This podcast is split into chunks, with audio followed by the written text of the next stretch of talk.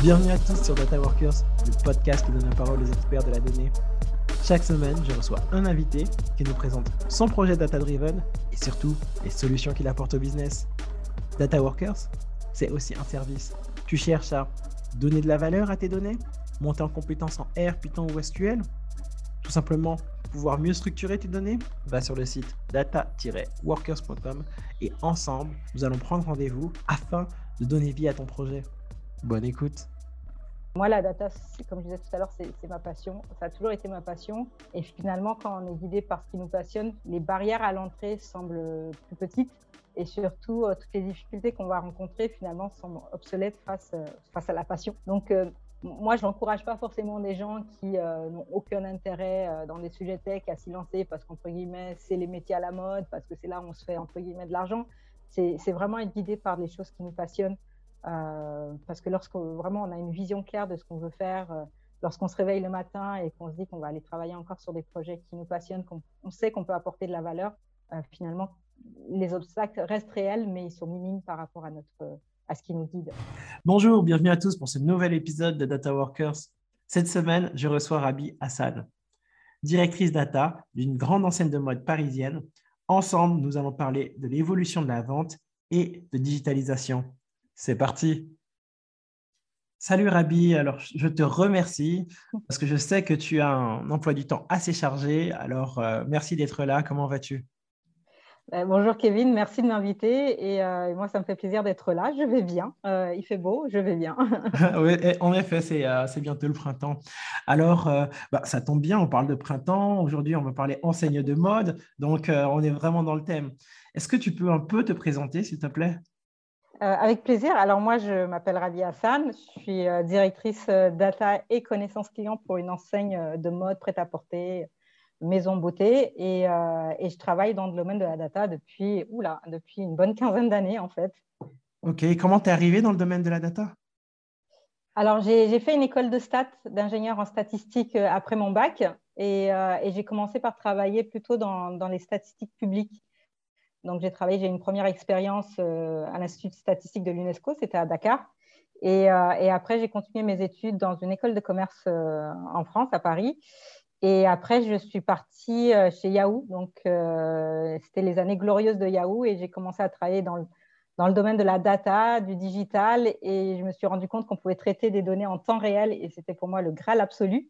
Euh, donc voilà, j'ai toujours une passion pour, pour la data, pour les stats, et pouvoir l'appliquer dans le domaine du digital, c'était un premier gros, gros, gros coup de cœur. Et après, j'ai continué, j'ai continué à, à, travailler dans le même domaine. Donc, euh, j'ai eu des expériences dans ce qu'on appelle la location de vacances en particulier. J'ai eu une expérience aussi en conseil toujours pour accompagner euh, des, grands, des grandes enseignes, des, groupes à, mieux appréhender cette donnée, à mieux l'utiliser en interne, à mieux la collecter déjà en amont.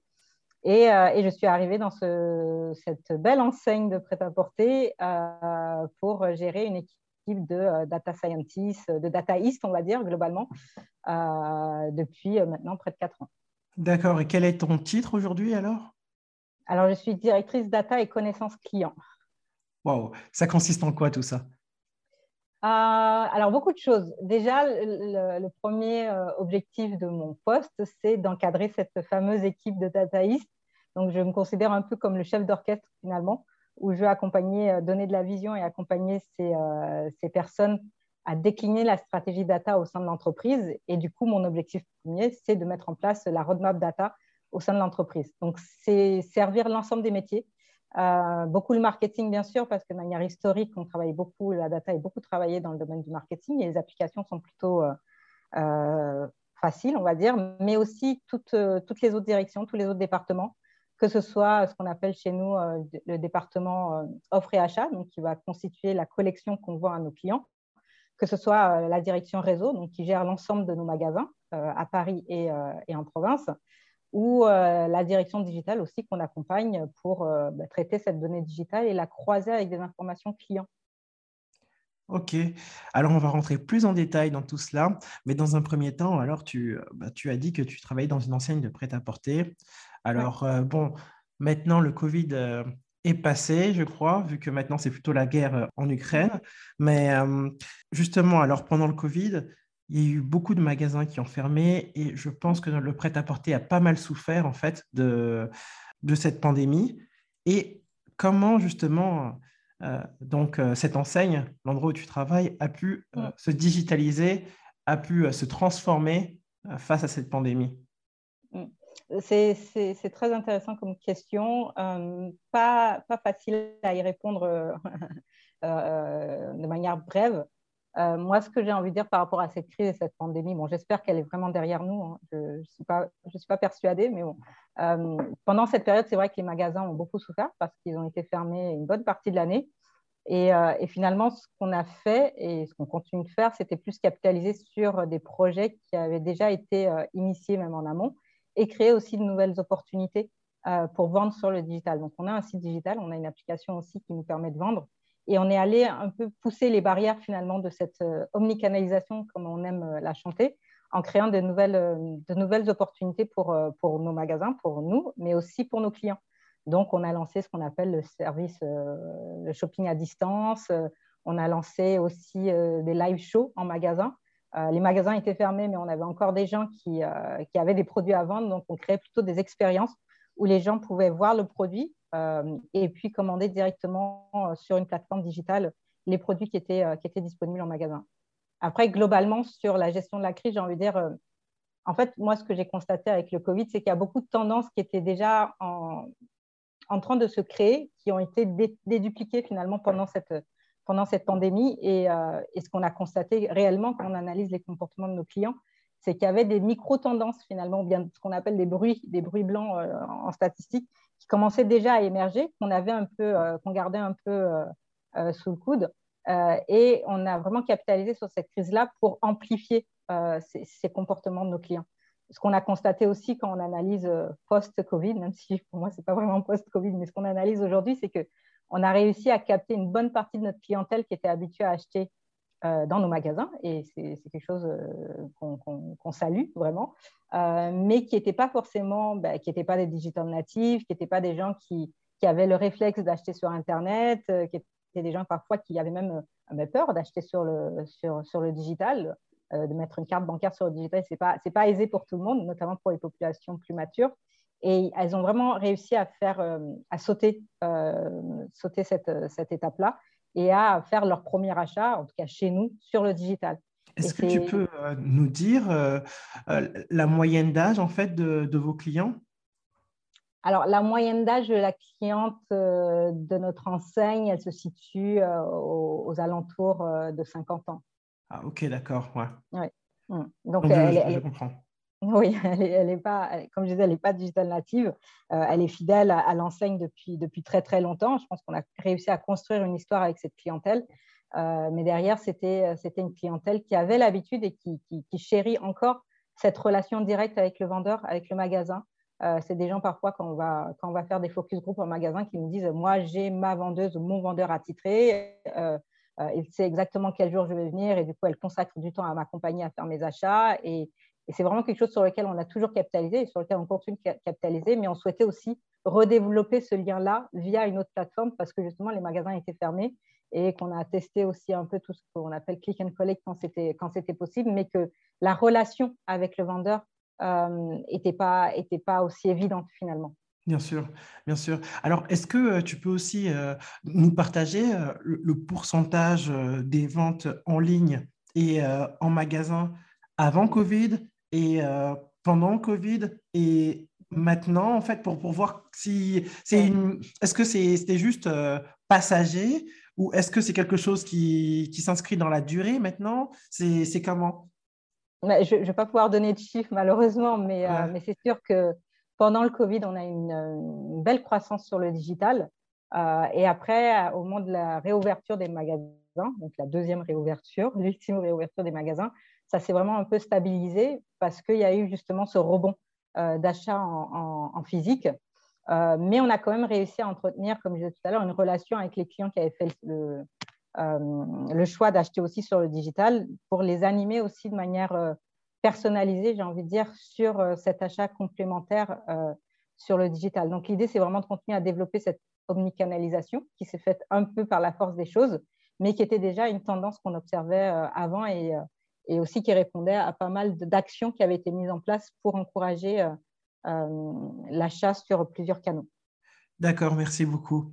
Et euh, si on reste sur le, sur le même thème, parce que tu nous as dit en fait que euh, la, moyenne d'âge en fait de, de la cliente euh, type est plutôt de 50 ans, et j'imagine donc que vous cherchez aussi à attirer des, des clients plus jeunes.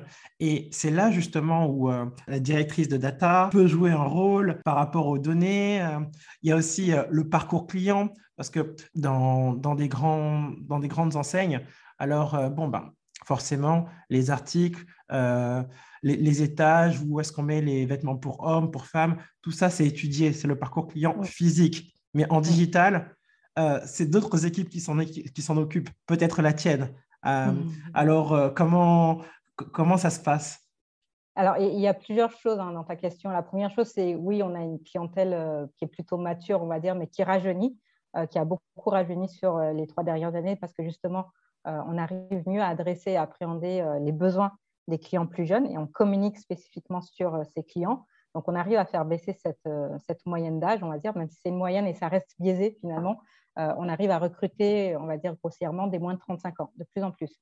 Et pendant cette crise aussi, on a réussi à recruter de plus en plus de clients de moins de 35 ans. On a recruté beaucoup d'hommes aussi, à qui on s'adressait peu avant et sur lesquels il y avait vraiment une stratégie de communication. Et globalement, toute, toute la raison d'être, j'ai envie de dire, de la data et l'apport de la data dans ces différentes problématiques, c'est parvenir justement à mieux appréhender les problématiques de nos clients, mais aussi à communiquer de manière personnalisée auprès de ces clients-là.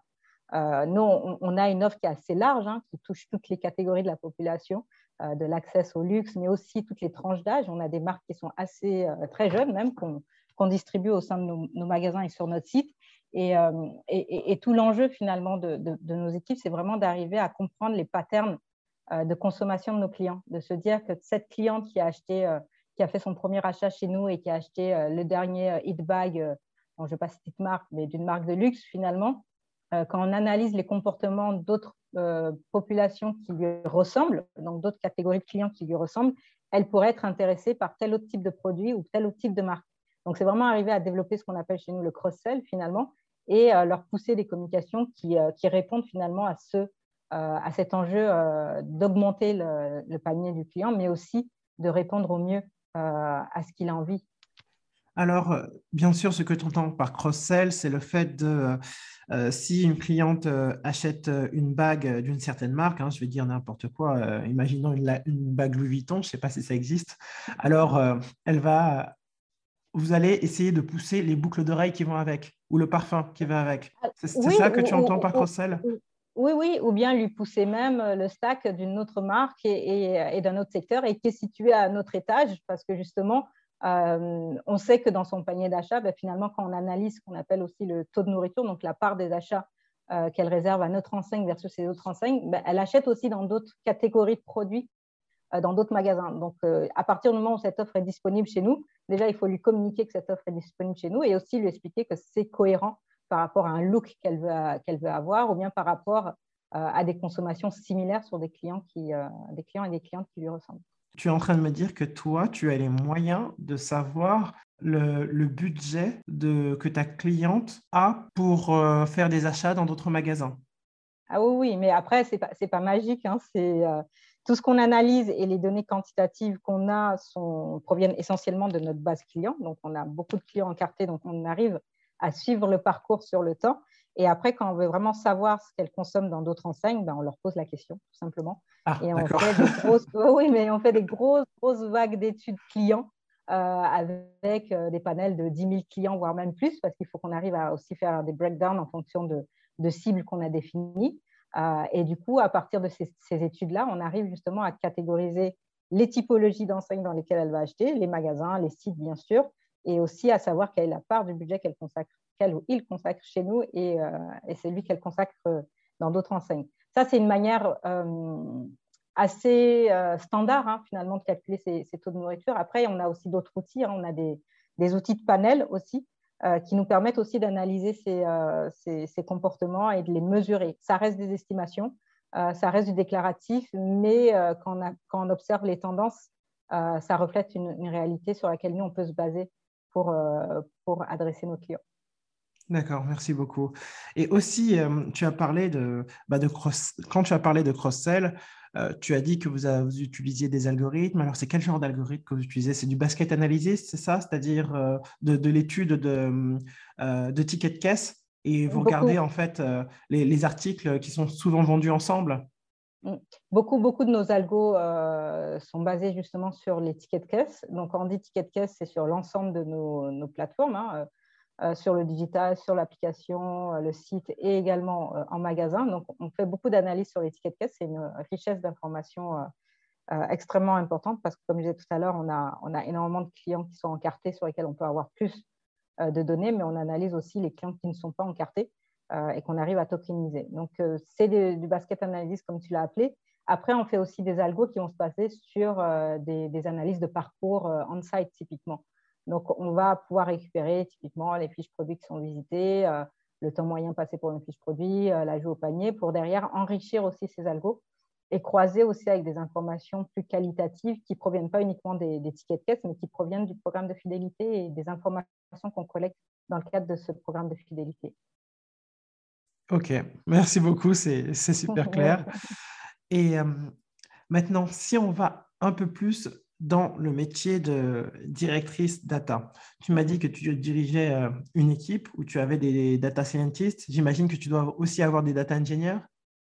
On, a euh, des data scientists, des data ingénieurs, des data stewards, on a des PO data, on a des data analystes et on a une bonne partie aussi de nos équipes qui sont des data analystes parce qu'on fournit énormément d'analyses euh, et d'insights aux différents métiers et parfois on n'a pas besoin de développer un algo pour répondre à une question stratégique. Euh, une analyse spécifique peut y répondre et un plan d'action peut en découler. Et, ces, data euh, analystes euh, servent justement à faire ces analyses-là et à suivre, monitorer bah, les plans d'action qu'on va mettre en place et les actions qu'on met en place dans le cadre de ces plans d'action. Est-ce que tu peux un peu nous décrire en fait euh, la, différence euh, de ce que va faire euh, un data analyst plutôt qu'un data scientist? Ah, et même data steward aussi, parce que c'est un terme qui n'est pas, qui est pas forcément connu de tout le monde. Pour le data engineer, c'est celui plutôt qui va mettre en place l'architecture, donner, mettre en place les, donner des accès aux données aux data analystes, aux data scientists. Mais les trois autres rôles, ça, peut être vraiment intéressant que tu nous expliques dans ton enseigne ce qu'ils font. il y, a, de gros débats là-dessus. je vais éviter d'entrer dans les polémiques, mais chez nous, euh, ce qui va vraiment distinguer le rôle d'un data scientist et d'un data analyst, c'est plus travailler sur euh, la conception ou même le déploiement des algos. Ça, c'est plus réservé aux data scientists, même si parfois des data analysts peuvent créer des, des algos, des scoring et les mettre en production. le rôle des data scientists est plus réservé à cette conception et cette euh, mise en œuvre des algorithmes, alors que les data analysts vont plus faire, comme je disais tout à l'heure, des analyses, euh, analyser des comportements, faire des études, voir la performance d'une campagne marketing ou d'une campagne de communication. Donc, ils vont plus arriver, ils sont en direct avec les différents métiers pour bien comprendre leurs besoins, pour bien définir le brief euh, des différentes équipes opérationnelles. Et derrière, ils vont créer soit des, outils de reporting pour leur donner accès à cette information directement, ou bien ils vont faire des études euh, après le lancement euh, euh, d'un nouveau produit, après le lancement d'une nouvelle offre dans un magasin. Et ils vont suivre sur le temps justement comment évoluent les indicateurs qu'ils ont partagés aux, différents métiers. Le data steward, c'est vrai que c'est un nouveau rôle qui, est, essentiel finalement à l'activité. chez nous, il va plus s'intéresser à la qualité de la donnée. vraiment la compréhension des agrégats, comment sont calculés les indicateurs, quelles sont les règles de gestion ou de calcul, euh, est-ce que cette donnée remonte bien? Est-ce qu'il n'y a pas d'écart entre différents systèmes qu'on a en interne? C'est son travail au quotidien et c'est aussi accompagner les projets pour s'assurer que les prérequis en termes de data quality sont bien pris en compte avant de se lancer dans un projet qui est peut-être pas un projet data, qui est un projet vraiment stratégique de l'entreprise, mais sur lequel euh, nous, on a besoin de récupérer de l'information et sur lequel on est attendu aussi pour faire des analyses.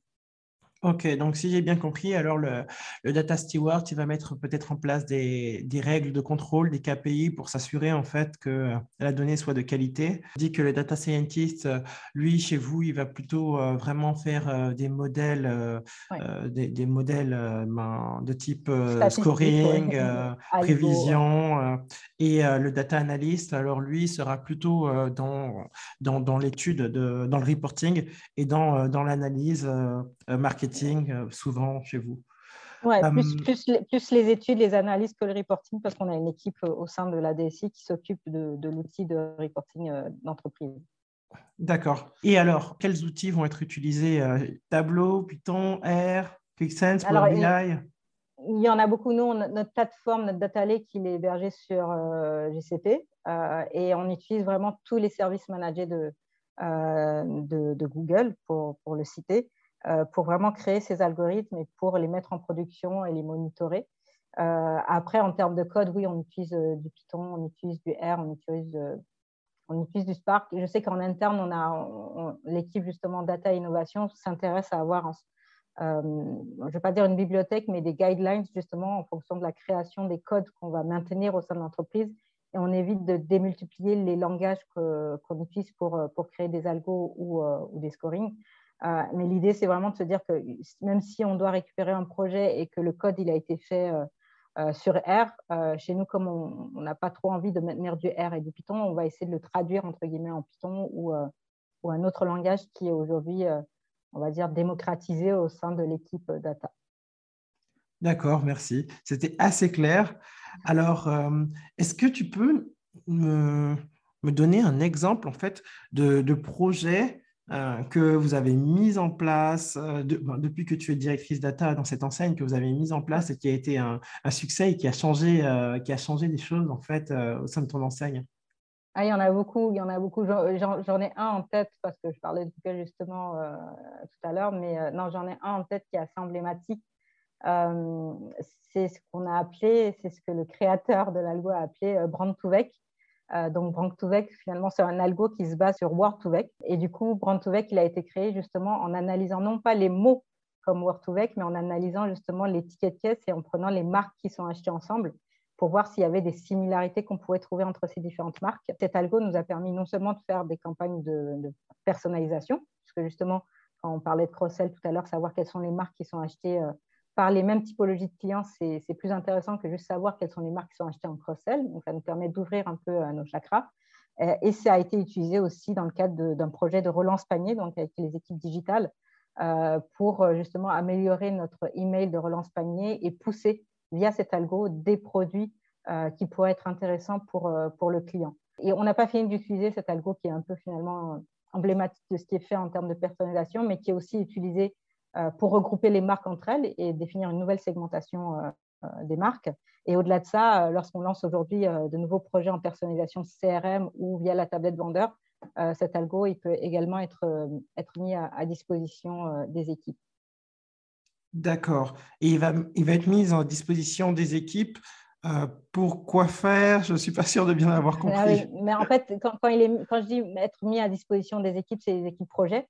Euh, et typiquement, il sera mis à disposition de, l'équipe projet qui travaille sur, un projet de personnalisation des campagnes marketing pour l'intégrer dans les communications euh, CRM et pousser, euh, et pousser le bon produit complémentaire ou le bon produit qui pourrait vous intéresser, comme on dit, dans ces communications.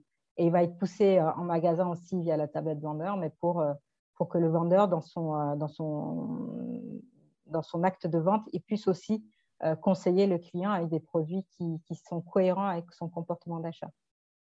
D'accord. Donc, euh, Donc on ne leur donne pas l'algo, on ne leur dit pas voici l'algo, débrouillez-vous. on, travaille avec les équipes IT pour l'intégrer dans les systèmes euh, et, et l'exposer dans, dans, des outils, dans des outils métiers. D'accord. On l'a déjà utilisé pour des campagnes de perso sur, sur le site. C'était l'une des premières applications euh, c'est, j'ai envie de dire, plus facile de déployer sur, euh, sur nos plateformes digitales euh, qu'en magasin, typiquement, parce qu'en magasin, il faut intégrer un, un, mode de vente bah, finalement qui est nouveau, avec un vendeur augmenté, on va dire, avec cette, cette nouvelle intelligence. Et, oui, c'est utilisé en personnalisation online. et c'est utilisé pour nos communications CRM. D'accord, d'accord, super. Oui, non, je disais juste tous les algos qu'on crée finalement se basent pas uniquement sur des données physiques, mais aussi sur des données digitales. Donc finalement, lorsqu'on analyse le comportement du client, on ne va pas faire une distinction sauf si on veut faire des analyses spécifiques, mais on ne va pas faire de distinction entre ce qu'il a acheté sur notre site et en magasin. On va prendre l'ensemble euh, des données pour avoir une richesse d'informations euh, complète et avoir toute la vue sur euh, les achats ou, les, affinités de nos clients. D'accord, super. Alors, euh, avant d'arriver aux dernières questions, il y, a, une question qui me vient à l'esprit parce que euh, euh, j'ai vu toutes les grandes enseignes, que ce soit Nike, que ce soit même des, grandes marques comme, comme la FIFA ou la NBA, tout le monde se met au NFT, à la blockchain. Et justement, avec les, les métaverses et dont celui de Facebook, où on pourrait peut-être aller sur, ben, sur Nike ou Adidas pour acheter des dernières chaussures, est-ce que vous avez des projets euh, qui vont dans cette direction? Euh, On s'intéresse forcément à la question. On s'intéresse à la question depuis un moment. Euh, là, les équipes digitales, communication, marketing sont accompagnées justement pour voir comment est-ce qu'on prend le sujet. ce qui est sûr, c'est qu'aujourd'hui, on ne peut pas ignorer tout ce qui se passe sur les métaverses. on ne peut pas ignorer qu'une bonne partie de la population plutôt jeune est déjà sur les métaverses et que c'est une réalité. Maintenant, la grande question qu'on se pose, c'est comment on se positionne justement par rapport à ces mondes alternatifs et, euh, quelle, doit être la place d'un grand magasin comme le nôtre sur, euh, euh, sur les métaverses. D'accord, merci beaucoup. La réponse était claire. Si on s'intéresse vraiment à ce que tu fais, toi, en tant que directrice data et puis l'évolution de ton poste, parce que tu m'as dit que ça fait quatre ans, je crois, que tu, que tu occupes cette position. Alors, en, en, quatre ans, comment tu as vu euh, ta position évoluer, euh, c'est-à-dire les, skills qui étaient requis, euh, les difficultés que tu as eues? C'est une vaste question. Moi, quand je suis arrivée aux galeries, j'ai eu la chance d'arriver au moment où justement on mettait en production ce nouveau Data Lake, qui est, comme je disais tout à l'heure, une mine d'informations pour, pour tous ceux qui s'intéressent au sujet de la data.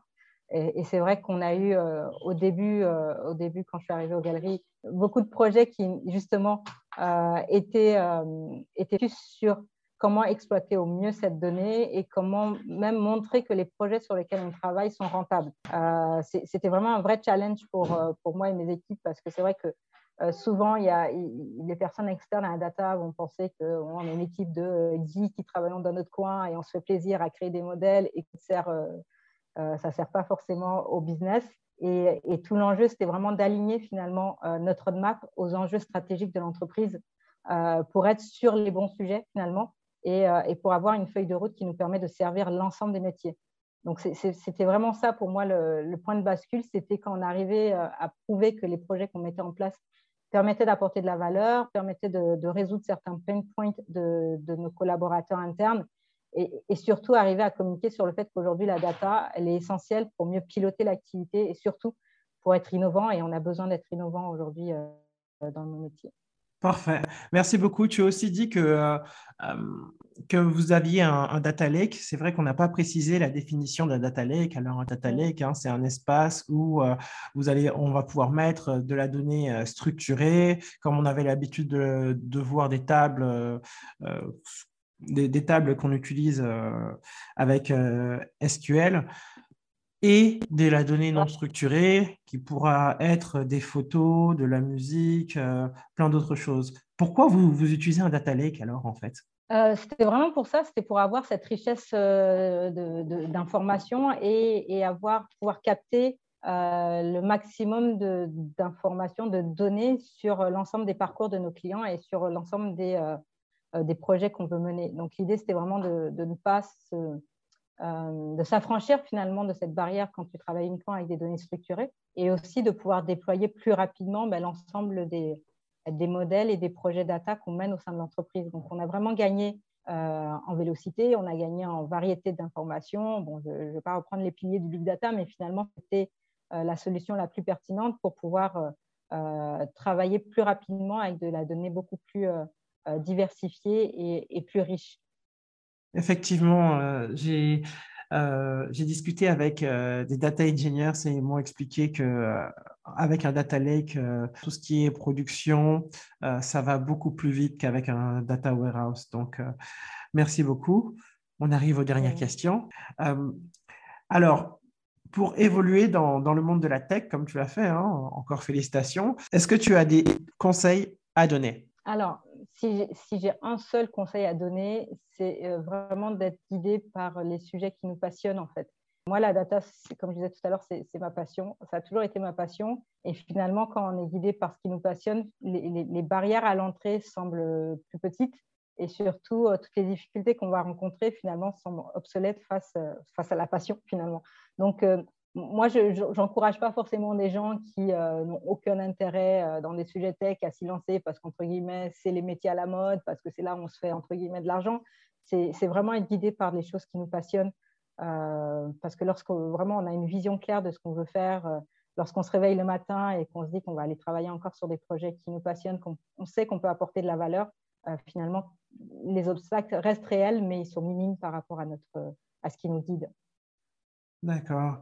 Et justement, pour, euh, pour revenir sur cette passion euh, qui est la data pour toi, euh, as-tu une newsletter à recommander? Parce que quand on est passionné, en général, on lit tout le temps, on est toujours dans le domaine. Donc, toi, qu'est-ce que tu fais? Alors, du coup, je réponds un peu à côté parce que la, newsletter que je lis, elle n'est pas du tout dans le domaine de la data. c'est une newsletter que je lis pour justement m'informer. Je regarde plus les infos. Euh, plutôt avec Twitter et du coup pour garder un lien avec l'actualité de la journée. Euh, j'ai la seule newsletter à laquelle je ne me suis pas désabonnée depuis, je ne compte plus les années, c'est euh, Time to Sign Off. je ne sais pas si tu la connais, mais du coup c'est vraiment assez, assez sharp. ça te donne les infos de la journée. le claim, c'est un peu si vous avez passé la journée dans une, dans une grotte ou, ou hors du monde et que vous voulez savoir ce qui s'est passé à 19h, ouvrez la newsletter et vous serez un peu ce qui se passe dans le monde. D'accord, ok. Donc pour les newsletters, toi, c'est euh, des newsletters plutôt euh, info euh, dans le monde. Et si on revient sur le, domaine de la donnée ou la, donnée dans le, marketing ou dans, dans, le retail, est-ce que tu as des livres à recommander? En fait, les, les, livres que j'ai lus ne m'ont pas réellement impressionné. Donc, je n'ai pas de référence récente à te donner. Moi, je m'informe beaucoup sur le digital euh, et, je privilégie vraiment depuis quelque temps ces, euh, ces modes d'information, pas via les newsletters, mais plus via euh, que ce soit des chaînes YouTube, des, Twitch. donc j'en aurais une à recommander. C'est pas un livre, mais c'est un YouTuber, on va l'appeler comme ça, qui s'appelle. la chaîne s'appelle Defend Intelligence. hier, c'était dimanche, il a animé. Bah, il a animé un Twitch, je ne sais pas comment on appelle ça, assez intéressant où il, il analysait les différents programmes politiques sur le numérique. Euh, bon, il a rajouté à côté l'intelligence artificielle, même si on n'a pas beaucoup de, propositions sur l'intelligence artificielle. Mais c'était intéressant d'avoir justement toute cette communauté qui commentait justement quelles sont euh, les propositions qui sont faites dans le cadre de cette campagne électorale. Euh, est-ce qu'elles sont pertinentes? Est-ce qu'elles ne le sont pas? Et vraiment décrypter de manière assez neutre et factuelle les propositions qui sont faites. Donc, Defend Intelligence, il est sur YouTube, sur Twitter, sur Twitch. je le recommande chaudement. D'accord, ok, tu, euh, tu suis les Twitch. Je suis, euh, je suis assez étonné parce que les Twitch, en fait, c'est des, lives de codeurs, c'est ça hein? Ben, C'est un codeur et, euh, et, parfois il fait des lives où il code justement et, et parfois il y a juste des conversations et, des échanges et des débats. Et il, a, il a une belle communauté aujourd'hui avec laquelle il échange. Et je sais que je ne suis pas la génération Twitch, mais je me mets, je me mets un peu. je me mets un peu à l'air du temps, on va dire. Bien.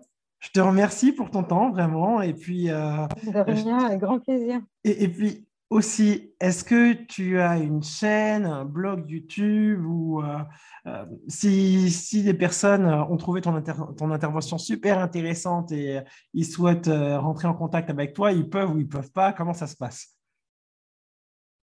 Euh, via, via LinkedIn ou, euh, ou via Twitter s'ils arrivent à me retrouver parce que j'ai un pseudo et je reste un peu cachée sur Twitter. D'accord. Euh, mais non, j'ai pas de chaîne YouTube. Je voulais juste oui, recommander parce qu'il y, y avait aussi un podcast qui me venait à l'esprit quand, quand, je préparais un peu cette interview, c'est ce podcast, pardon. c'est le café de l'e-commerce, pareil, c'est pas uniquement data oriented, c'est vraiment digital et c'est animé par Laetitia, une fille que je connais bien et que j'aime beaucoup, et Adrien. Et euh, je pense qu'ils sont à leur troisième saison et, euh, et c'est l'un des podcasts que je ne rate pas parce qu'ils parlent vraiment des sujets sur l'e-commerce, mais pas uniquement, sur le digital, sur la data, et c'est toujours pertinent dans, dans les propositions qu'ils font. C'est super, alors ce sera en description du podcast aussi. Je te remercie et puis je vais te souhaiter une très bonne journée et à la prochaine. Merci. Merci à toi. Salut.